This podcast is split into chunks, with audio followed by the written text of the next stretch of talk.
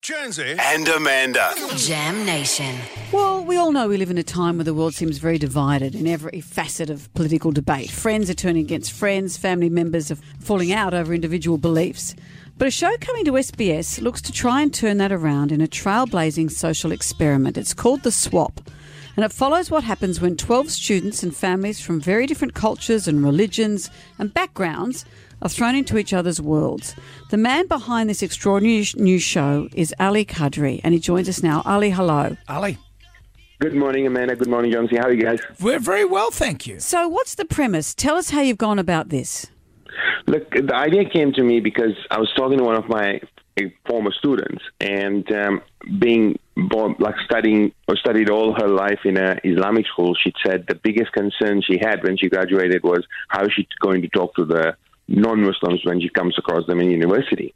And it clicked in my head that you know we are in a multicultural community, we are in a multicultural country, but sometimes we all grow up in our silos. So, you know, it's important to break those silos when you're young so the stereotypes don't foster and we have the confidence to talk to people who, dis- who are different than us, who we disagree with, but can build respectful and healthy friendships. Mm-hmm. And with this, you've got six Muslim families, four Catholic families, and two atheist families. And over the school term, you all swap around and live each other's lives. Do the, how do you go about that? Do the kids stay living with their own families? Yeah, the kids stayed with their families. They just uh, swapped the schools. Uh, they went to each other's school for the uh, for that part of the term, and they studied as if a student from that particular school school will study. Also, the families met each other over dinner and got to know each other during the course of this time. And what, what were some of the results? I mean, in a Disney world, we'd all go, how wonderful. They all had these incredible insights into each other. In the real world, is that what happened?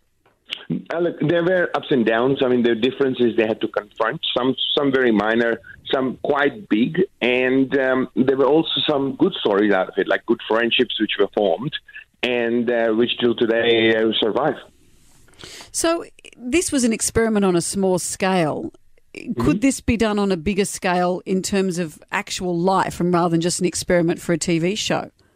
I think so. I think it should be done. I mean, look, the, the fact of the matter is, I mean, simple things. These are Australian kids. They're going to grow up in Australia, which is uh, a, a very diverse and a multicultural nation. And if they don't get to know their fellow Australians, if they don't understand that, you know, you can be different and you have to respect each other's differences, then uh, we will not have a healthy society. We'll have a, s- a multiple single societies in a, in a big country, and that's not good for us. So No, break I out of the bubble. It should be done. Exactly. It should be done. It should be done more across the country.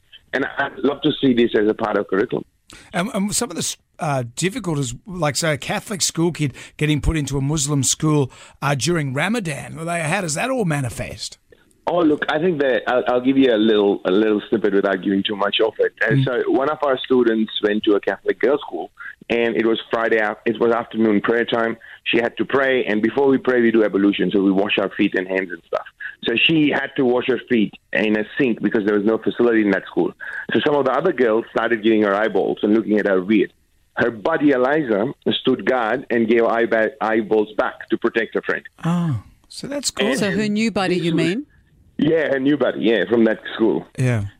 And, and that was just uh, in a in a friendship of two weeks. They understood each other, and, and they felt the need to protect somebody else's uh, right to practice faith. And this is, you know, why Australia should be all around the world because I think that's what we do really well as Well, Australians. we don't always. Yeah, but I think once we understand a situation, no matter who you are, Muslim, gay, whatever, you all, everyone, once you meet someone of a, a certain persuasion, you instantly have empathy for what that person goes through. Do you find that?